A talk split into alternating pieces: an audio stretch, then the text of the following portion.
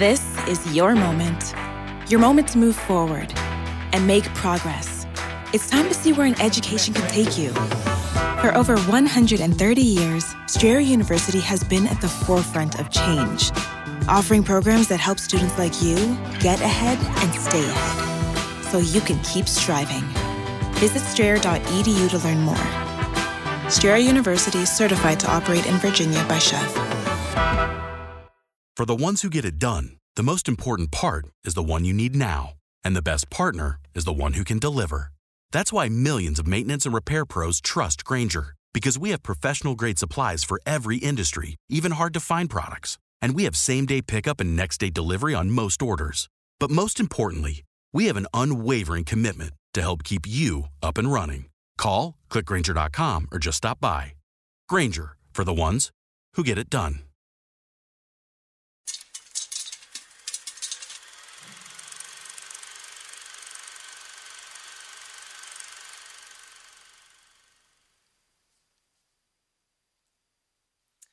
Good morning. We have a rare treat for you today that we're live. We're live. We're live. A lot of times we pre-record this, but good morning and welcome to Let's Talk Movies with Moira and Shannon. Want to introduce yourself? Hi, I'm Moira Gimateo, and I'm I know Shannon because of TACA. You know, uh, the autism community in action, families getting together and sharing what helps their kiddos, and uh, it's been a long time. It's been a long time. Yeah. You you were my mentor a million years ago, and I've always learned so much from you, and I respect and admire you so much. You are such such a wealth of knowledge, and people ask me all the time, like if I have a question, Mm-hmm. like who do I run to, and it's almost always you. Aw. So um, there you go. So I, I, am so excited. We've been doing this for over a year now. I was just talking about that the other day, and it still kind of blows my mind. You know, I'm like, it's such a thrill, and it feels like. I mean, I would pay you to do this because I love this so much. Don't say that too loudly. Somebody might hear that. But uh, but no, I because I think you know we're both people who have we have some things in common that we're both moms in the autism community advocating for our kids, but we both were also posting on Facebook about movies that we had seen and talking about them and. You, I would post something and go off on something, and you would say that's funny because I really liked it. Yeah, and you were the person who said, "I kind of feel like we're Siskel and Siskel Ebert, that and- we're on the on the different sides." And then I went, "Okay, well that's it. Then you have to come on, and we got to." And we did an Oscar show, and we got such a big reaction about it. We've been doing about it, doing it ever, Ever since. since, yeah. So we're going to review a bunch of movies today, but we are live right now on Facebook, YouTube, Twitter, and a dozen other sites. Our fabulous Traven is going to show you some of the different ways that you can connect with us. If you're watching us live, of course, it will be podcast later on, and we are a free podcast wherever you get your podcast. It is under the Autism Live uh, podcast, which is also available. There is an Autism Live app, and so you can automatically be getting this show and other shows being done here on the Autism Network. It was available last week on. Uh, if you had an Apple device, but now because Traven is fabulous, it's available on a- Android devices too. It's free, and then it just automatically updates so that if you want to go back and watch shows, you can go back and do that. So that's a wonderful, wonderful thing. We do want to tell you though that we uh, we love when you guys interact with us. This is why we're doing this live today. So we want to hear from you, whatever platform you're watching on. If you're watching live on Facebook or YouTube or Twitter, you can just write in in that platform, and we can receive that right here on our iPads. I didn't tell you that you have an iPad Oh, there too. If you that. would like to see it, All right. um, and I'll I'll have them here too as well. Uh, but we usually like to start with a little bit of an update if there's anything going on uh, TACA. And- yeah, we just wrapped up. We had done uh, our Take Action conference series. That was the entire um, month of April, and it just wrapped up because I think. Well, actually, if you if you did register for that, um, make sure to keep watching the recorded content because it's going to go away Okay. on May 31st. So um, I'm just thinking, what day is it today? Um, so yeah, keep watch whatever you haven't had a chance to watch. Um, we have uh, some new scholarships that are available, so take a look, see, you know, and uh, so yeah. informative when you guys do those things. Yeah, and a bunch of new articles. We've got an article out on housing and um, and an article for employers of like what do you what what things they might want to do if they want to hire somebody on the spectrum. Amazing. Yeah, so Well, I it want out. to check that out because we sometimes, you know, have interns and hire people on the spectrum. So I want to check that out.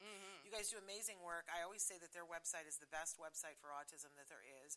I say that in front of you and behind your back um, because I believe it to be true. Mm-hmm. So if you go to tacanow.org, thank you, Traven, for putting it on the screen there's everything under the sun. And I, I, always tell people it's the greatest place to go, but start with the question that you most have because mm-hmm. there's so much information it really is. You'll you could go down the rabbit hole yeah. and stay down for a week. Yeah. It'll be exciting, and you'll be like, "Oh my gosh, I didn't realize this is a great yeah. free resource."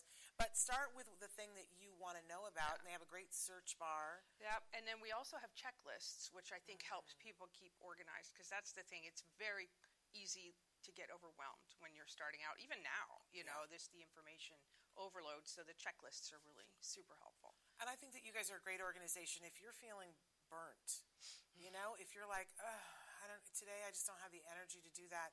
I would encourage you to go on there and just find one thing. Mm-hmm. It might be, um, you know, that you decide to ask for a journey guide. Mm-hmm. It might be that you decide to go to a virtual coffee talk. It might be, you know, that you read one article. But I, I do think that your batteries get refreshed, and then I really encourage you to attend in some way, shape, or form one of the conferences, of the conferences. that you that mm-hmm. you guys do because that is the big battery recharge. Yep, and then we have our in-person one coming up in October. Yeah. in Orange County. So if you can join us for that, that would be great too. Amazing. I want to try to get to that one this year. I wasn't able to come last year because I was in Seattle, but um, I, I love them. Mm-hmm. I love them, and you get to meet all kinds of amazing people that are on all different kinds of journeys. Mm-hmm. And I mm-hmm. always learn something that I did not know. I walk yeah. in and I go, well, "How did I not know about that?" you know, um, absolutely amazing. Okay, so check that out, tacanow.org. Thanks for the update on that. Yeah. No okay, should we get started Let's with do it. Uh, what are you watching? uh, because uh, I've been watching a lot, mm-hmm. uh, more yes. than we're going to get to today. Yeah because I need to binge a little bit on a bunch of stuff recently. I don't know about you. Yeah, yeah, uh, I have been. Yeah, uh, but and there's been some good stuff, mm-hmm. and there's also been some woof woof stuff. But let's see if we can sort all that out. So let's take a look at. Uh, here we go. We're gonna start with our first film, and if you haven't watched before, it's not doing it for me, Traven. Uh oh. There, oh, there it is. There it is. Okay. All right. Uh, so Moira's going to talk first and give us a little bit of rundown in her opinion, and then I tag team later. Tag team in. Okay. Um, so first one is Man Called Otto, and it is, you know, as you can see, Tom Hanks and um, the fabulous Mariana Trevino, who oh. I now adore and will be a, a fan of forever. Um, so as much as I like Tom Hanks, I didn't expect that I would like this movie, but it won me over. Hanks pay, plays Otto, a grouchy man who complains about everything. All the while, he polices his neighborhood, correcting the way people recycle, trying to stop people from driving through the, the you know, using the neighborhood as a drive through for a larger condo complex. And he's just very grouchy. And then we find out that he is grieving the death of his wife and is looking to end things. Um, but his plans are constantly interrupted by helping his new neighbors. Uh, they're a young family that's moved in with two small children and another on the way, and the very pregnant mom, played by the fantastic Mar- Mariana Trevino. She steals every scene. I adore her. And every time he tries to retreat into his grief, the trials and everything of all his neighbors intrude. And um, he ends, even ends up with an unwanted pet cat. Um, and we watch flashbacks with um, Otto's early life when he meets his wife. And the young Otto is played by uh, Tom Hanks' son, Truman Hanks. And um, it's neat because he can't turn away from the human needs, from the cat needs, and it shows his humanity underneath this very cranky exterior. And I just love the way it unfolded. It was a great role for Hanks. I kind of hated him in, in, in, as Colonel Parker in Elvis. Yeah and this was like this is why Tom Hanks is a treasure. Yeah. This this film because it's like yes, exactly perfect, and um, the uh, she keeps pace with them, Mariana Trevino, and there's a wonderful scene I won't spoil that was so delightful when she gets some information that she didn't previously have, and her reaction it's perfect. I just, I very, I was surprised because I really yeah. did not have high expectations. What did you think? I loved it. Yeah. I absolutely loved it. And I, when we sat down to watch it, I said to my husband, I believe that there's two different types of Tom Hanks movies. Mm. There's really good movies, mm-hmm. like really good movies, and then there's really bad movies. uh, you know, Turner and Hooch. Come on, uh, Joe versus the Island or the volcano, Volcano, or whatever that yeah. is. I, I mean, you know, um, and and I thought that this was going to be one of the really bad ones, Mm-hmm. and I thought that because I wasn't hearing a lot of buzz about it. Right. It kind of came out and went, and I didn't hear anything.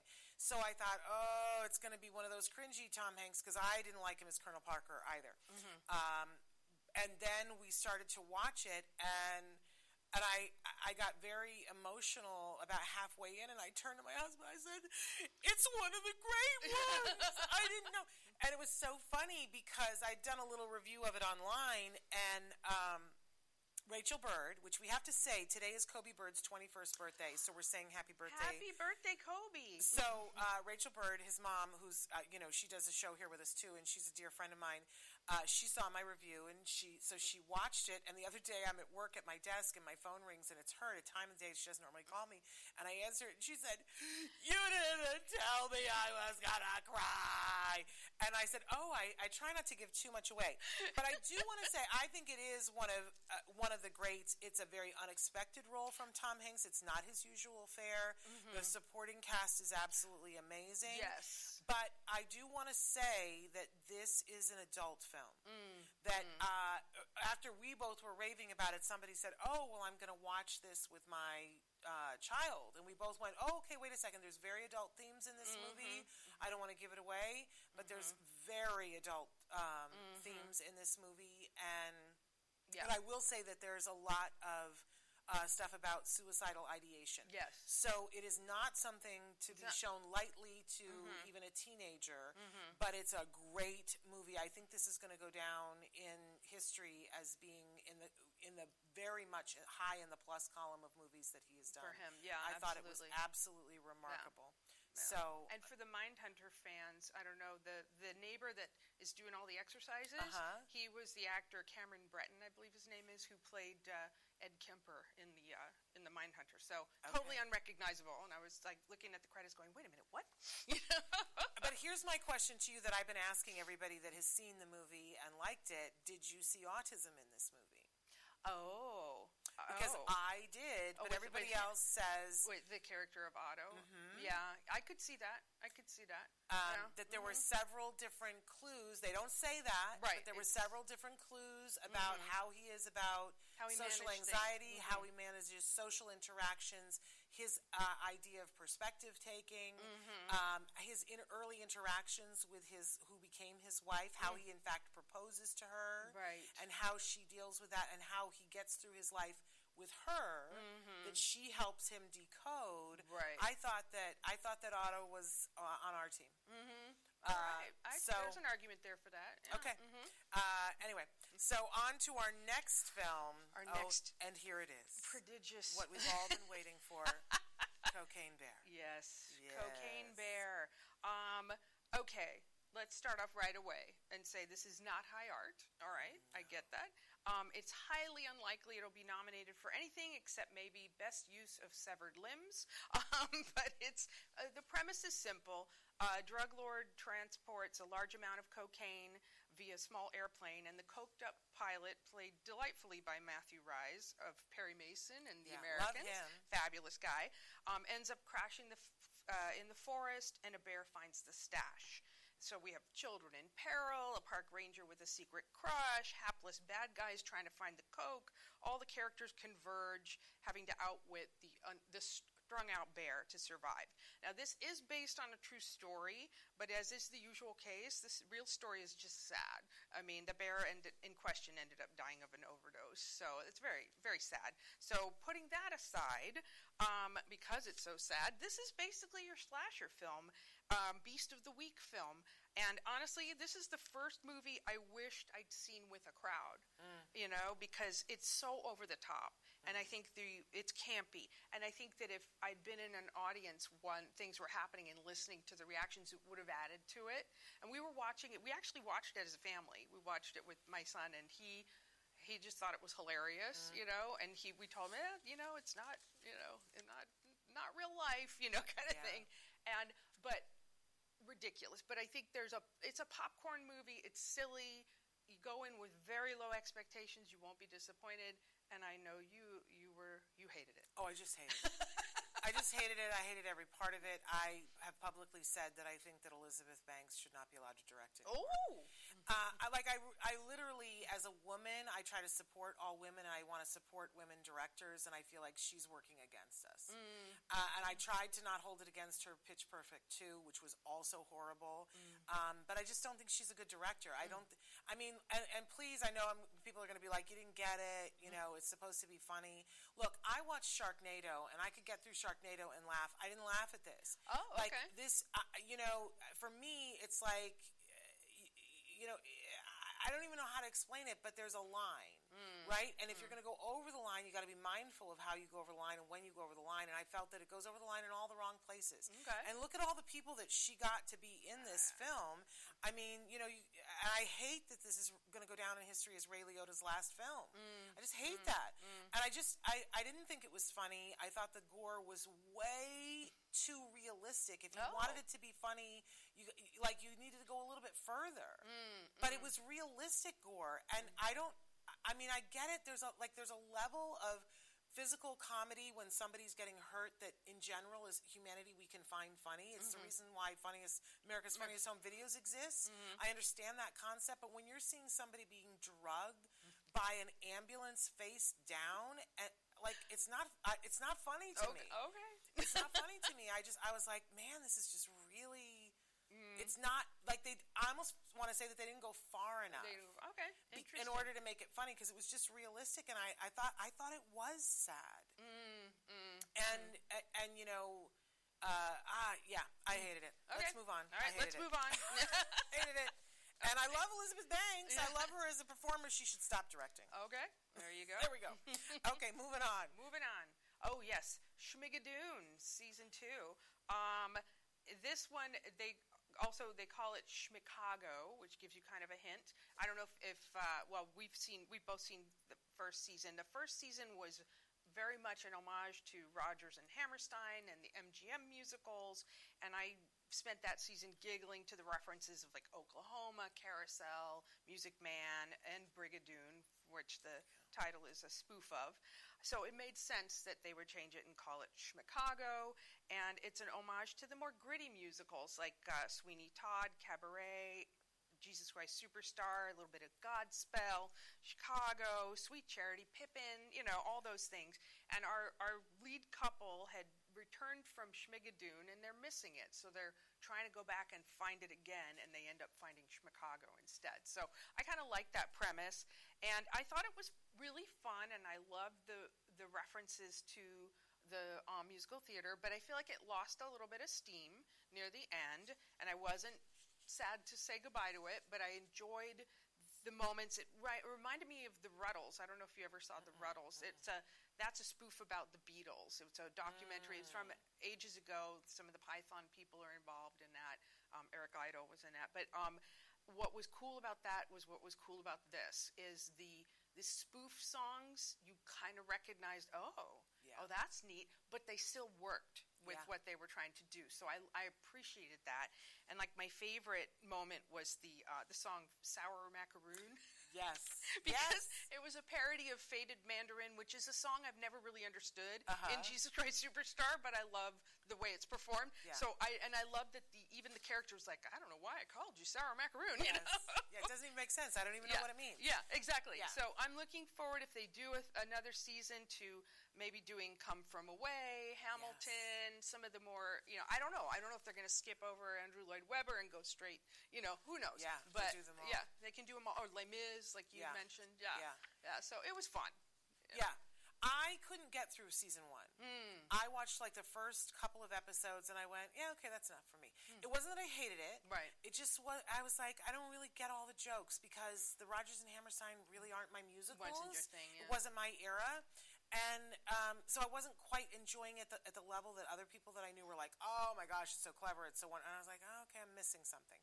Um, but I was sort of excited about this season because this is my This is musical. your I mean. Pippin, and you know, right when I was graduating high school and first went to New York City, these were the musicals that were there. So it was sort of my now some of them not mm. like uh, Sweeney Todd. I like I wouldn't get the Sweeney Todd jokes because I've never seen Sweeney Todd. Mm-hmm. So I enjoyed this one more. There were more things for me to get, and I find that when I know the musical and know which song they're spoofing, mm-hmm. that it's much more fun. I also think this is one that you get together with other people mm-hmm. and you watch, and everybody sort of weighs in, and um, especially if you had a bunch of musical theater, theater friends. People, yeah. Mm-hmm. Um, but I feel like it's it's it's not the kind of thing to binge. Mm. This is like half mm. an hour of it is, is, enough. Is just about enough. It's like cotton candy. It's clever. It's funny. You'll laugh. It's very enjoyable, and there's some performances that are to die for. I mean, they're they're handpicking mm-hmm. people who have been on Broadway that you know can really deliver. Mm-hmm. I mean, come on, Alan Cummings. Alan Cummings. Uh, come yeah. on, I don't mm-hmm. have to know Sweeney Todd to appreciate him and Kristin Chenoweth doing a number together. Right. It doesn't matter what it's from. I'm into it. But um, you know, I don't think it's something. I, it's it's not if you binge it, it's like eating cotton candy. It's I think you're right because we did not binge it, and I think that was the way to. It was a our little palate cleanser after more heavier films. Like, okay, let's watch let's watch yeah. this. It's a lighthearted lighthearted romp you know. So that was a that was good. But it, I don't know. I'm curious to see if they get a season three. Yeah, I, I if they go on to the next season, if they do the Andrew Lloyd Webbers, I would be very excited to see mm-hmm. that too. But mm-hmm. and Hamilton, I think mm-hmm. there's a lot of fodder there. Yeah. And Les Mis, they yeah. did a little bit of Les Mis in this season, but well, and I guess Jesus Christ Superstar is Andrew Lloyd Webber, isn't it? It is. Duh. Oh, there we go. Okay. Well, Amanda has said "ouch." I don't see that on my uh, my comments for whatever reason, but. I'm I'm assuming that's to me saying that Elizabeth Banks should not be allowed to direct. Oh, again. probably. Yeah. You know, I'm sorry. I'll give I'll give her another chance. I uh, love her. Um, I, I, would like to see her in everything as an actress, but not directing again. Uh, okay. Uh, onward and upward. Let's let's move on to other fluffy things. Firefly Lane, uh, the last season of Firefly Lane, and um, it's about two friends, and we're flashing backward and forward in time to when they were teenagers, to and then to the the fabulous '80s with the wonderful, you know, polka dotted tights and yeah. and belts and big hair. Um, and it's you know it's I enjoyed this, and I enjoyed watching the whole thing. I binged it all, and I feel like it is a good casting for the two of them. I think that you know Katherine Heigl is well cast as kind of the prickly, ambitious. But softy in, on the inside person. And um, I'm thrilled that women's fiction, as we call it, is being given a platform and being shown as profitable. Because, you know, much like Bridgerton, um, I'm a little disappointed that they picked the. I mean, I've read this author who this is based on, and I've read better. Um, mm-hmm. But this worked and it yeah. was fine but and then same with bridgerton i've read that author and i've read better but I love what they've done with it. So yeah. I'm like, just keep being successful because often when things that are female based are successful, it's considered a fluke, you know, and yeah. you know, much like Bridesmaids or you know the things that were like mega hits, and then like, well, that won't happen again. It's like, yeah, yeah it will. Wake up. Yeah, wake up exactly. And um, you know, and I'm a lifelong reader of romance novels, and it's it's a yeah, it's wonderful. But uh, let's see, what did I say about this? Um, yeah, I like the female relationship being explored, and I like that they can screw up. Yeah. You know, and then they can have moments of just complete disconnect and moments of coming together. And I, I like that, that the focus was really their relationship. Yeah. You know, on all of it, and you know, I was really invested, and um, you know, like I said, I'm I'm happy to see this genre being successful because, as I always say, that um, romance novels are written by women, about women, for women, focusing on women's concerns. Mm-hmm. And I think the dis- distaste or the trashy romance n- moniker is kind of is misogyny, you know. And I so I'm like, no, we like to know about women's concerns, or I do. So Absolutely. anyway, me so, too. Yeah, mm-hmm. this is a guilty pleasure of mine. Mm-hmm. I have to say, so there were they called it two seasons, but it was sort of three seasons. Yeah, it was sort of three. Because yeah. they did one season, and then they did the first half of the second season, and then they did the finale. Mm-hmm. And I loved the first season mm-hmm. so much. Mm-hmm. And I love. I don't always love when we jump back and forth in time, but they did it well, mm-hmm. and I thoroughly enjoyed that. And I and I love Katherine Heigl. I am not a huge Sarah Chalke fan, mm. so I tolerated her well because it was she did well enough in it, and the script and the direction supported it well enough. Uh, when they got into the first half of the second season, it became much more about her and less about Katherine Heigl, and I and I didn't love that as much. Yeah. I have to Yeah. say they needed Yeah. to balance it out. Then we came back for this last season. It's so worth it. Mm-hmm. Um, it's very cathartic. We don't want to give things away, but obviously at the end of the first half of the second season, it's revealed that the Sarah Chalke character has cancer. So you know We're dealing uh, with that. and yeah. and you know people have said to me, "Oh, it's so derivative. It's so like so many other movies." And my response to them is, "Yeah, I love it. Mm-hmm. I don't care. I don't really care if it robs from 13 other movies and we've heard this story before. I don't care. I need it. I want it. and it's I- how you do it, right? and and here's the other thing. Uh, throughout the course of of this two seasons, they covered a lot of different ground about things, as you said, women's issues. Like they covered miscarriages in a way that we don't see covered, and I'm all about that. Yes. Why are miscarriages something that we're not allowed to talk about, Mm. that we're not allowed to see on television, Mm-hmm. and that we don't get to see how it affects both the women and the men who are involved Right. when somebody loses a baby? I, I so I loved that Mm-hmm. they took all those things on. Don't, you know, don't bother telling me. I loved it. Yeah. So leave me alone. like go You away. know, I don't. It doesn't have to be Oscar worthy. No. Um, but you know, it was good storytelling, no matter Mm-hmm. how you shook it down. Except for a little bit of the season. Season two beginning, I Mm. felt like they kind of missed their mark a little bit, but they came back strong for the finale. yes, they did. It's a five hanky affair. yes. Um, but I love that. yes. I, oh, I love getting to 100%. wash my eyeballs watching something on my couch. that is, I think, cathartic as well. Is to have a really good cry. You know, I think that's an important thing we all need. So, Amen. yes. Okay, yes. onward and upward. Onward and upward. Oh, the marvelous Mrs. Maisel. Oh, Mrs. Maisel, how much do I love you? Oh, she. I have to say, I was not an immediate convert to the show oh, way back in the beginning. I felt it was a little over the top, um, and and I felt like it devolved a little bit into caricature. But then I came to understand the tone of the show, and then I was all on board. Um, if you're not aware, um, I'll give you a, a strong recommendation to watch this. It's on Amazon, and it's very, very loosely based or inspired by the career of Joan Rivers. Um, Joan Rivers did have a connection with Lenny Bruce, and um, did start out in a simi- similar way to Miriam Maisel, and then we depart into the world of fiction. Um, and what a wonderful world it is. Uh, if you don't think that careers are that are male dominated make it hard for women to break in, then we can't talk about this because this is it is so difficult, and we get to see the different ways that she's trying to navigate it, and also her manager, um, the wonderful uh, Alex Borstein, um, playing Susie, and how they, you know, I'm often it makes me think of John Belushi made a comment like "chicks aren't funny" was one of the things he had said, and I'm like, mm, you know, and um, so this is this is explored very well, and the the costumes. Oh my God, the hats, the gloves, the the the matching purses. Oh, I'm, I love it. But they also illustrate the gender roles and the time frame, and you know, it's kind of like Mad Men, but in Mrs. Maisel, you're more kind of you know focusing on the female experience of it.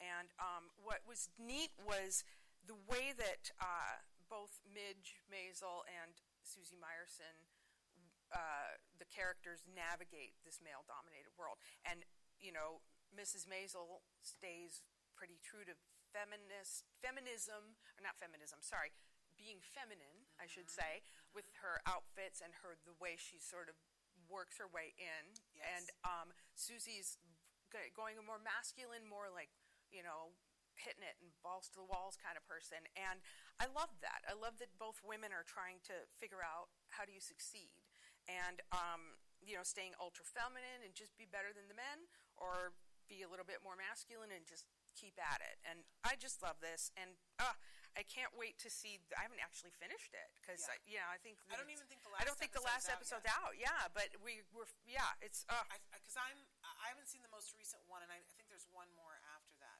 But Mm-hmm. um, so you love I love it, and I like that we're seeing a little bit more of kind of what this journey has cost her in terms of her relationships. So Yeah. I'm interested to see that. But what are your thoughts? So I loved the first two seasons Mm. of this. I was so about this show and thought, you know, the writing is just so amazing. And Tony Shalhoub is, a, a, you know, you he's a master class in acting Mm-hmm. in in this especially in the first two seasons somewhere in season three they lost me Mm-hmm. i don't know exactly why or where or how but i just for me it lost momentum and i i actually i'll tell you one of my criticisms of it is as we got to see her doing more stand up and i used to do stand up um, the weakest part of the writing Mm-hmm. Was the were the jokes when her which is always the case Yes, right yeah. it's Mm-hmm. very hard to write for stand-up jokes that are going to be translated without the it's Mm-hmm. very hard i'm not saying that it isn't but it, it was you know bring in your best pe- bring in your Yeah. a team hire people Right. Mm-hmm. like come on you have at this point you're a hit show and she's starting to do more stand-up so that's where they they lost me and and so i have not watched the the the third the end of the third and the fourth season Mm-hmm. but i decided to come back in because it's the final season Mm-hmm. and I, now I need to go back and watch the fourth season because I'm missing some things. But um, I really feel like they're bringing it. They're bringing their A game for this Mm-hmm. last season. It's it's a little bit hard. I mean, they Mm-hmm. don't even though it's this schmaltzy, over the top, kind of campy thing. Boy, they hit you hard. Mm. Yeah. I sort of enjoy that when Yeah. everything is like light, funny, boom. Yeah. You know, they bring something in, and and I love that it's very clear that they're going to land this plane. Mm-hmm. They're not giving uh themselves leeway to not end this. Mm-hmm. Um, we're seeing flash forwards to the future Mm-hmm. so that we're seeing things that happen. It's not always pretty. Mm-hmm. I appreciate that. Um, but the performances of this. Yeah. You know, it is just so noteworthy. It, it's so enjoyable to watch actors at the top of their game being given good scripts, Yep. g- like no expense spared to give them the scenario that they need to make it happen. It really is. It, I think it's award worthy um, television. It's it's beautifully done.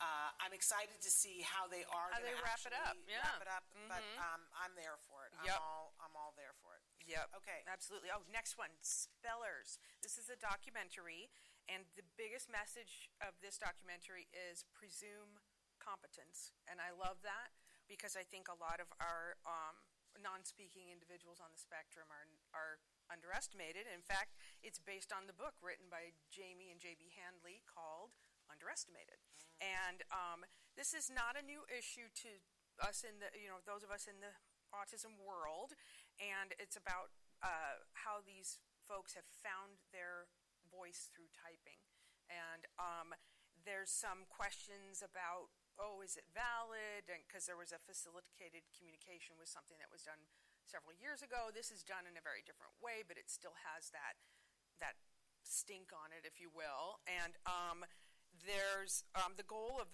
all of this is teaching the motor skills so that the person can be completely independent. And you do see the progression of that, and that I think is super important because the young um, J, uh, Jamie uh, Handley, he starts off with the stencil and you know po- po- pointing to the letters on the stencil, moves to a smaller stencil, moves to a laminated um, piece of paper, then moves to a keyboard that's held, and then a keyboard that's in a stand upright, and then finally a keyboard that's flat. So you see him completely independent. Yeah. And and I'm like, yes, and I've seen this. I know Me too. I know young folks that have found their voice this way.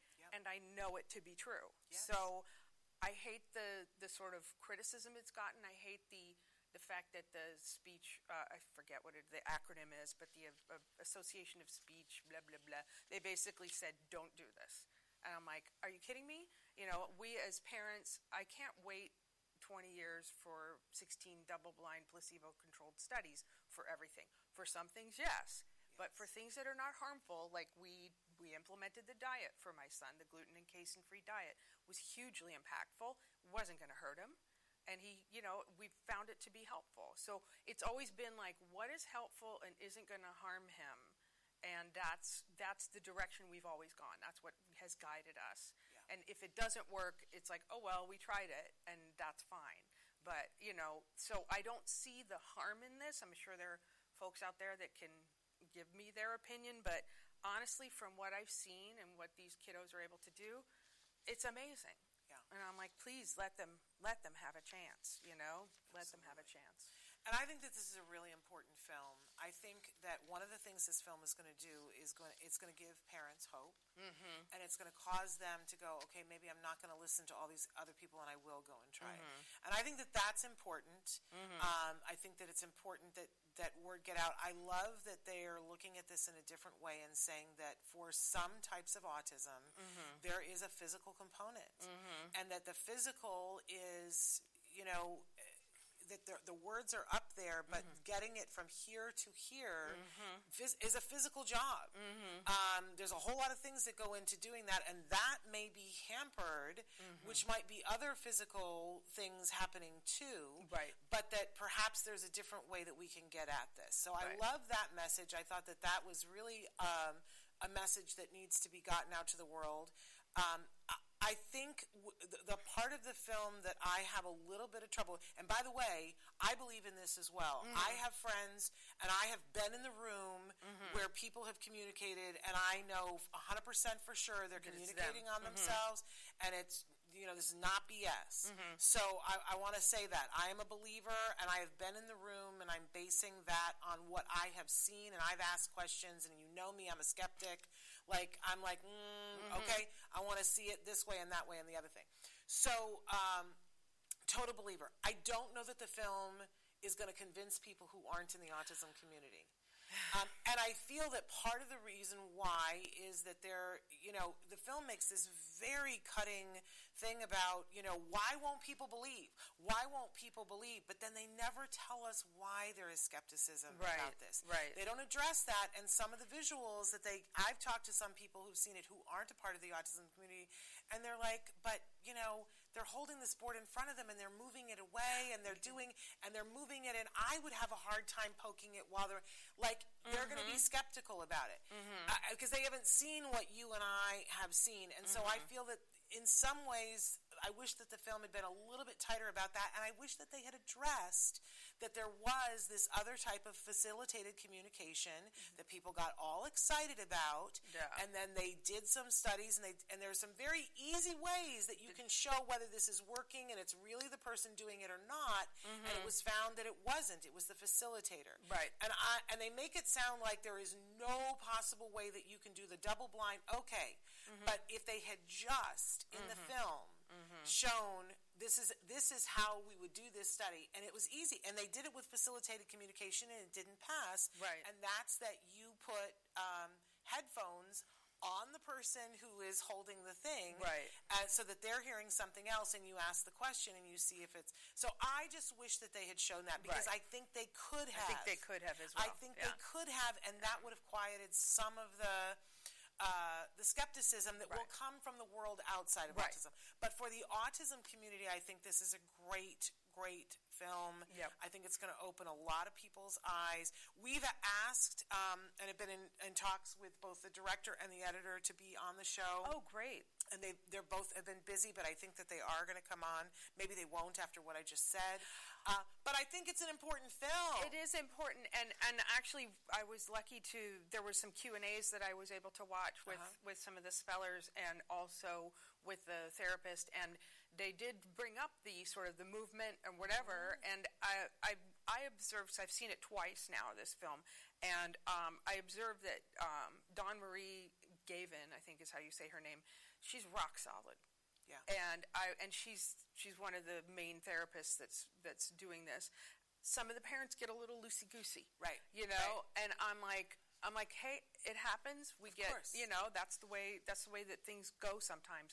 But I really loved, like I said, seeing the progression of Jamie going from one to the other to the other, and seeing it getting to the point where he's alone in the room and doing it. And I'm Exactly. like, there you go, There you go. You know, and Well, I, I mean. I've been in the room with Emily Grodin, Mm. and you know, she types away, and uh, you know, th- her facilitator, Mm-hmm. um, when she's asked a question, what she does is she goes like this to her. She Mm-hmm. pulls on her sweater, and then Emily knows it's time for her to. to but type. that's it. yes, She's yes. doing this, and I've been in the room. Yes. Emily's typing these beautiful things that Emily types. I will defend that with my life. Mm-hmm. Yep. Right. Um, but you know, Yeah. Well, and that's the thing. I think that they knew the criticism would be there, Right. And, and it would have been nice to address that. And Yeah. I, and that was what I came away from too, because I think a lot of times within our community there are a lot of these films that come out about different issues. And I'm like, well, you're not going to convince anybody that doesn't already. Think. Right. And then maybe that's not the job. I don't know because that's a heavy lift, you know. But I, Yeah, like you exactly. said, I think it's important for the autism community. I think some people will see it. I think it's going to create more questions. Maybe it'll spur the studies to be done. I hope which so. Mm-hmm. needs to happen. Um, I think it's an important film. I'm glad they made it. I'm in support of it. I hope that you guys will watch it. You can there if you go on their website, you can see all the places where they're doing showings and doing talkbacks. But you can also rent it online. It's like ten dollars. Yeah, and I think at this point uh, there may be. Uh, it may be available free now, Oh, okay. so it may either be ten dollars or it may be free. So It's worth it, Spellers.com, $10, and yes. yeah, and it's worth it. It yes, is worth absolutely. it. It's absolutely worth it. Everybody's talking about it, and they should be talking about it. Traven, you asked me if I could see, and I'm for whatever and I forgot the to comments look. the comments aren't showing up for me, so I don't know what else. am- I'm not even sure where I'm supposed to look. I'm sorry. Okay, so Amanda had written in and said the movie was amazing, Ah. and it has her second guessing everything. And I think that for for any parent that has a nonverbal child, I think that it Mm-hmm. will. I will. It will cause you to look at things in a different way, and you should watch it. Yes, You should- absolutely. You should definitely. It's well worth watching. Yes, yes, and I think also. Amanda watched it twice. Yeah. as, as did you. I didn't make Amanda. it twice, but I, you know, I would have. But um, Yeah. But anyway, so yeah. well, the- and the other thing too, the presuming competence, I think, is Oh. so important because I made a we made a big mistake in early on of kind of talking about my son in front of him. Mm-hmm. You know, nothing horrible, but it's still not what you would should do. Yeah. And I think when I came to understand that that he was taking in more than he was able to, I felt terrible. And I was like, that's it. We're not ever talking about him in front of him except to say, you're doing great, my friend. You're fabulous. And then if there are issues you need to address with the therapist, you do it somewhere else. You know, you're not, because that whole process uh, is, ugh, it's so hard. Anyway. we run into it with every. I mean, the the Yeah. story that I always tell is when on the day that my son turned three, it was his last day of having speech and his early start program Oh. with his speech and language pathologist, who I'd loved, Mm-hmm. who had been so kind to my son, but she was going to test him Mm-hmm. on that day, and she had one of those flip boards that had pictures, right? And she said, "Okay, touch the one that you would cook with." And I thought, well, he's not going to know that. And my son was looking over here; he wasn't even looking at this Mm-hmm. thing, and he whacked it and hit the frying pan. And I sat up and I went, "What?" Yeah. I mean, this Yeah. is when my child was nonverbal, and and and she said to me, "Oh no, that was a fluke." Mm. And so then she turned the page, and now there's like there were only two things there before, and now there were like four things. And she said, and he's looking over here, and he's playing with something, whatever. And she said, you know, which one of these things would you write with? And I was like, he doesn't, you know, he, he he doesn't respond to his name. He doesn't know that. And he again, he's looking over here, and he pff, hits the pen. And I went, "That's not a fluke." That's and she fluke. said, "I don't want you to get excited. It's totally a fluke." And she turned, and he did it like eight times. Yeah, no longer And a I fluke. Picked, I picked him up and left, and I was like, he is understanding so much more Mm-hmm. than I knew. Um, and, and and yet she was saying, "No, don't get excited. Don't." Well, that's sort of their, their, their, their mom, you know. Yeah, pat me on the head. Yeah, no. Stop. Yeah. Stop. Stop. Stop. it. Stop. Stop. Yep. Knock Amen. it. Knock it the heck off. Okay. Here we go. Oh, Indian and from from the intense to the the the frothy um, Yes. Indian matchmaking. Um, this is this show. I love this show. Me too. It's so much fun. Basic premise: Indian families living all over the world just want to see their kids get married, and uh, the matchmaker Seema, Seema from Mumbai, Yes. Seema Auntie. Um, she wants you to consider all your options when she's talking to you and keep an open mind and each of her potential matches have to list things they want in a life partner and have their what she calls biodata you know we'll share the biodata and um, and it's presented like a resume to potential matches. And whenever my husband and i watch this show we end up having these long conversations about what you know what it is what our lists were and all those different things. And the fun- Moira, you're getting your husband to watch Indian matchmaking with you. loves Don't it. we all want to be, be Moira when we grow up? Oh, it's fabulous. And and um, one of the things that was early in our. Uh, well, I, I had a hairdresser in the '80s. Fabulous. I had fabulous '80s hair. Yes. And I remember talking to her and saying, "How do you find? How do you know what? You know, how do you find your match?" And blah blah blah. And she said, "Make a list." And I was, I was like, "Make a list." Right. And then I was thinking, like, well, what would the list be? And then, you know, when you think about looks and all these things, it's like, all right, whatever, that's one thing, you know. But then one of the things on my list was must love Monty Python. Okay. And and that and I thought, why is that a deal breaker for me? But then I realized it's stupid, but it's not. It was a kind of a perspective. It was kind of a sense of humor. And yeah, that was the thing, you know. So weirdly, that's you know, watching that is is funny. And you know, Seema Auntie tells you you're only going to get sixty to seventy percent, and blah blah blah. Especially and, when it comes to the physical things. Oh yes, well, and that's yeah. the thing I think is so interesting. Yeah. is when they're very fixated on the physical, yeah. they're not as open to actually getting to know this person. Yeah. And there was one gal who I thought was rude um, who kind of complained that the guy didn't look as much like his picture anymore. Yeah. And I thought, well, that's just rude, you know. And she's, you know, she ends up with somebody else, and I'm like, that's probably good, you yes. know. I think he dodged a bullet there, but um, but yeah. So it's an interesting. I don't know. Like I said, it ends up with the, all these discussions about yeah. life and you know. I love this show too, and I've watched all the seasons of it now, and um, I love that unlike a lot of other reality shows, you know, Seema shows up and and it always starts with "Hello, I'm Seema from Mumbai." From Mumbai, yeah. and uh, I love that. and uh, you know, and she counsels them, and it's not just about her her matchmaking them because usually every season there's at least one person who doesn't end up finding their match with the matches that Seema has done, but finds a match on their own because yeah. Seema gets them to look at their circumstances mm-hmm. different. And they always say, I think this opened me up to it. And I sort of love that they're yeah. showing, you know, that they're not making all like she's the magic. She's the magic of it, yeah. Um, yeah. So I, I love that. And I, I just, I love to see when people are finding their way. Mm-hmm. When they're discovering things, like mm-hmm. seeing people think through and, and change, I absolutely love that. And I think it's very endearing. Plus, you get to know all these things culturally about India that I did not know and yes. love now. Yes, yes. I just, I was like, okay, I, I didn't know that. I just, mm-hmm. um, and of course, now they've uh, franchised it. Now we have Jewish ma- matchmaking. Which I just binged.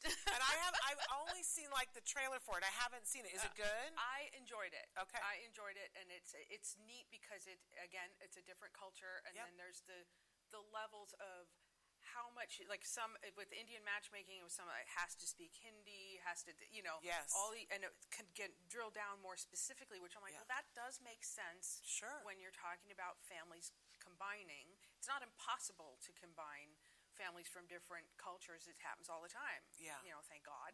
But I think it's like a if you're not thinking like I'm not already in love with this person, so I need to yeah. kind of figure out what my priorities are, and uh, and it's like that with with the Jewish matchmaking too. So I enjoyed that. that. I think that was a good one. And I will tell you, I think that all of these dating shows, if you can get your kids to watch them, mm. I think they're good lessons for our kids because you get to see it's video modeling of mm-hmm. dating yeah. and you get to see a discussion of what worked and what didn't in one of the earlier seasons of indian matchmaking there was a guy who was like well she's got to be hot she's got to be hot she's got to be hot she's got to be hot and and Seema would send him on dates with some really wonderful people that he was like Mm-hmm. I really enjoyed spending time with her but you know I just don't it's not the magic isn't there whatever and then then finally she says okay and she finds him somebody really hot Mm-hmm. And he goes on the date with her and at the end the girl says I got to be honest I think we're just friends and then goes off and says you know he's not very hot Yeah.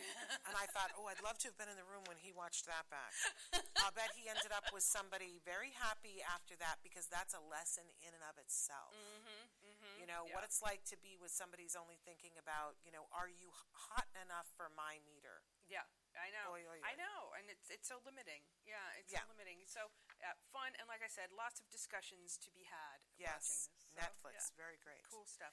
All right. okay Next one, ah, and it's, this is our last one, isn't it? I Uh, think is it? I have a lot to say. Okay, so, great. Okay, champions um, with Woody Harrelson and a fabulous cast of young adults that have disabilities, Yes. and they are all individuals with disabilities, which I think is a wonderful representation. So the setup is it's a movie about a disgraced basketball coach who has to do 90 days of community service, um, and this means coaching a team of adults with special needs. Um, he's this it's a setup for the they taught me more than I taught them trope, yeah. and it feels pretty much by the numbers, in my opinion. Um, I love the cast being made up of adults with special needs. They were amazing. They were. Um, and Woody Harrelson has been quoted as saying this is the best cast he's ever worked mm. with, and I do not doubt that in for a second. I just wish they'd given them more to do. Yeah. I really feel that way. I feel like they were working towards, I feel like we are all working towards true representation. And the next step, I think, is going to be recognizing that these special needs actors do have the range and um, and the sky's the limit. You know, yeah. um, so it, it, was overly cautious. Much like um, when we did the story of Luke, you mentioned how they said we cannot cast an actor yeah. who actually has autism in this role because blah blah blah. And I'm like, no, you no, can. you can. Yeah. And I feel like this, the folks behind this film may have been a little hesitant to give them uh, really meaty things to do. Um, the love interest shows up the fabulous Kaitlin Olson. I adore her. Um, she was in always It's Always Sunny in Philadelphia and also in Hacks. Hilarious, mm-hmm. love her. Um, and I she had a conflict about being overprotective of her sibling with uh, I believe he had Down syndrome, and she mm-hmm. was like very protective of him, and she was struggling on how much independence to give him, and I kind of wanted him to be part of that conversation, and he was not. Mm-hmm. So I was kind of like. Mm, you know, because I thought this is something that I think is is a great conversation mm-hmm. to see, and um, it resonated very strongly with me the issue. So I was kind of like, oh, come on. Um, another fabulous moment is between Harrelson and the teammate that refuses to play for him, and that is played by. Um, well, Harrelson's character is focused on winning, so he wants to get this kid back on the team because he's the best player, and his, the character's name is Darius, and he's played by a young man named Joshua Felder, and he's fabulous. This yeah. young man, and he, when he says his reason for not wanting to work with Woody Harrelson's character, that was wonderful, and I'm like, yeah. look at that scene, that was great, you know, and um, so yeah, so I kind of was like, yeah. ooh, I just want, I wanted more of them and what their what they were feeling about everything they were going through. And I feel like they missed the mark on that. And I do I get I do get annoyed by the the oh this this person with disabilities taught me to be a better person. I'm like they're a human being. They have a life. They you know it's not they're not there to make you feel better. You know and so and maybe I'm a little touchy about that. You know but what were your thoughts on this? I think it's a really good film. Um, I think it's very watchable. I'm sorry that it didn't do better in box office and mm. that our community didn't embrace it more. Mm. Um, because I think that it is a stepping stone film for our community that to show that these actors do have this range and can do this. And I think it's a good movie. Mm-hmm. I think it's a great movie to it's available now on demand. It's mm-hmm. $20. I think that, you know, it's one of those movies that later on, like Thanksgiving, it's going to be the movie that people, when it's like available for free or right. less, people are going to watch it and they're going to go, I don't understand why this didn't get more attention because I think it's a good movie. I think that it could have been a great movie. Mm-hmm. And I think that it did it did fall short. It's interesting that your take on it because when my husband and I were talking about it afterwards, and I said, uh, I said it's a really good movie. I wish it had just been a great movie, and mm-hmm. I'm trying to figure out like what would have made it a great movie, and why do I not feel that it was a great movie? And Jim said, Yeah, yeah, it's perfectly okay, but it just it never crested that. I mean, it's a feel good movie, but it didn't. You know that thing mm-hmm. I was mm-hmm. saying before about you know you can bring us along and whatever, and then punch. Yes. There wasn't enough of the punch. Yeah. And I also felt like um, this is a Bobby Farrelly movie, and um, I think you know, I think the confidence level mm-hmm. of working with this cast, um, maybe, but I was seeing it more on Woody Harrelson's end. Oh. I love Woody Harrelson, mm-hmm. I, and I know what Woody Harrelson can do as an actor, and he can go there. Mm-hmm. And he's a little bit like Jim Carrey, and if he's put in the wrong hands with the wrong people, because Jim Carrey is a great actor and yes. can go to amazing places, real places as an actor, but I, I think sometimes directors get a little like you know mm-hmm. these guys have such a, they they try to be a little hands off with them, and I think that there was another layer of Woody Harrelson that we could have gotten to that I mm-hmm. know we could have gotten to, but that maybe they were worried about time schedules and things mm-hmm. because we want to be respectful of the people that you know Yeah. are there that are differently abled. I don't know. I don't know what was There was a on. hesitancy, though. You felt Yeah, it too. Yeah. yeah, and I really felt like I really wanted to see emotional. If this is what the film is going to be, Mm-hmm. which is that because the film is very much Woody's film. Mm-hmm. It's his journey that we're seeing about how he goes from someone who does not care about his the the people on his team to he he goes to caring about the people on his team. I think I really needed to see him on his knees. I needed to see him leveled. Instead, I don't want to give anything away, but there's a moment when it all sort of shifts for him, and I and I was like, mm, this didn't have it for me.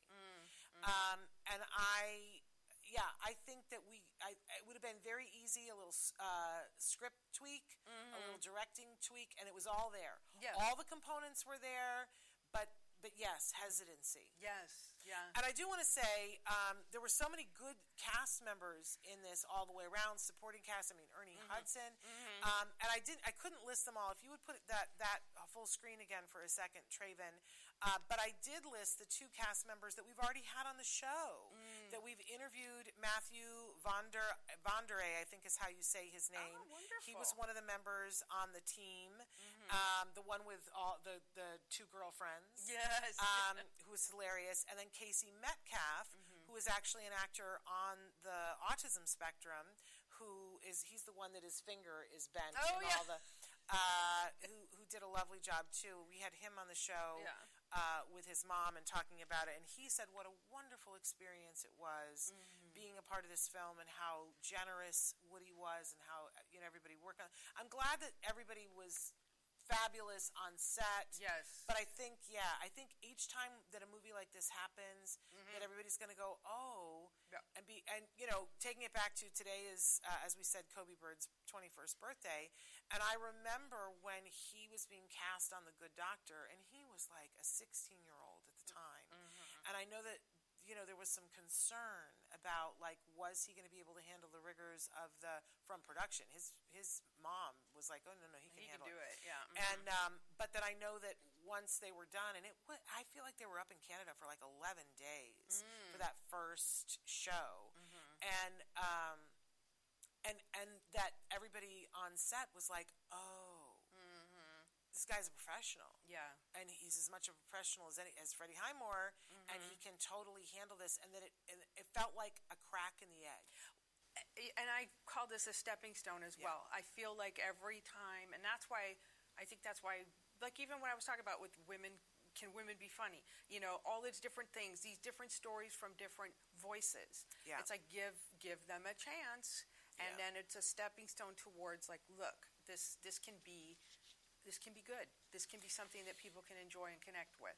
But it know? does feel like the people who are controlling the money to make the films are being a little bit slow to learn. Yeah, yeah. Unfortunately, I think you're right, and I yeah, and I wonder. You wonder too if they're getting notes from somewhere, the money people, like, uh, you know. But even out. even this film, I don't feel like they promoted it as much as they could have. Mm. Um, I, I don't I don't feel like they backed it monetarily. Mm. Um, in the, and and it didn't do well in the box office. But then, you know, why would it if you Mm-hmm. why didn't would back it if you didn't? Yeah. Uh huh. Yeah. no, So. I, you true. know, it makes it hard for them to say, okay, let's do another one because we Yeah. know that the box office matters. But even then, you know, Mm-hmm. box office matters. But then, you know, because look at uh, Bridesmaids, Mhm. uh, bo- Yeah. that like that a decimated the box box Yeah. office. Everybody's like fluke. What you said, fluke. Exactly. Not a fluke. Yeah. Not a no, fluke. exactly. Wake I up, guess it's baby smell the steps, coffee. but it's frustrating.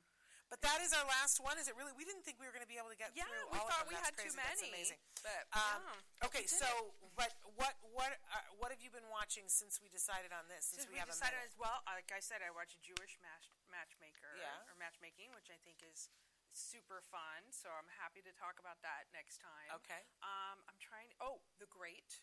I don't know if Oh, you I wa- watched there's the a- first season, but I haven't watched the second. There's a new one that's Oh, dropped. the or- third one? I think. Oh my yeah, gosh, I'm, I've okay. lost track. Fabulous, Okay. fun.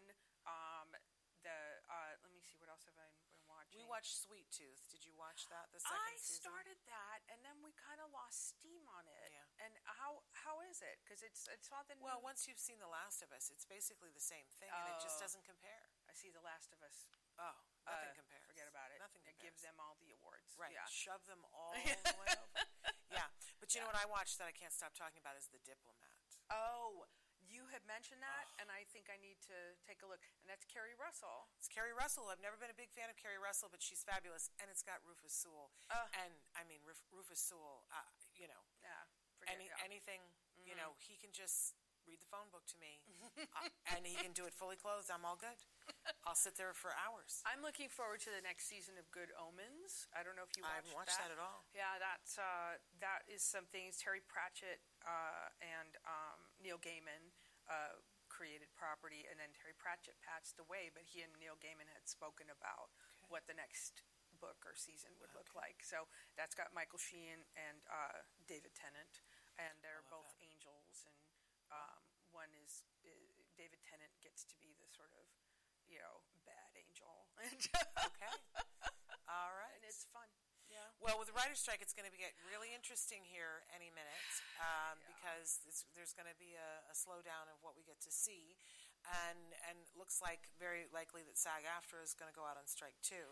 I've heard also the Directors Guild is considering going in solidarity, which is There we go. good because I Yeah, think their should. change needs to happen. But uh, maybe we'll hit a bunch of rewind films then for Maybe. the next one. Maybe, but uh, we don't want to leave. We said a happy birthday to Coby Bird earlier, but we also want to congratulate you because your daughter has a very important thing that's happening. Do you want to share? Yes, my beautiful daughter is graduating from Chapman from Dodge Film School this weekend, and we are just so proud walking on air. She's amazing.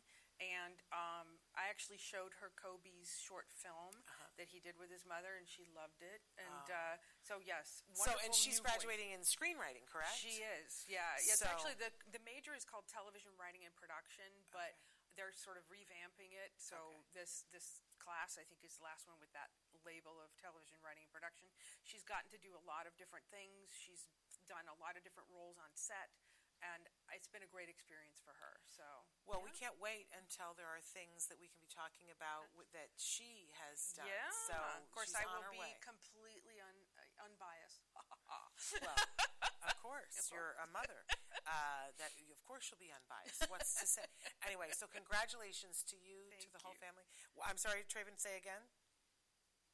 Uh, so she, uh, Amanda wanted to know what film school? Chapman. Chapman, yeah, Chapman University Dodge College of Film, and uh, Great, great fabulous school. school. It's been a great experience for her. Wonderful. Pandemic and, uh, Oh. you know, aside, you know, gap year thrown in there in the middle because of the pandemic, but Amanda said amazing congratulations, and we all say amazing congratulations. Uh, you know, it's a big, big deal. yeah, That's yeah. a very a It lot is. of hard work getting a kiddo through college uh, and living through it. Living So, through it.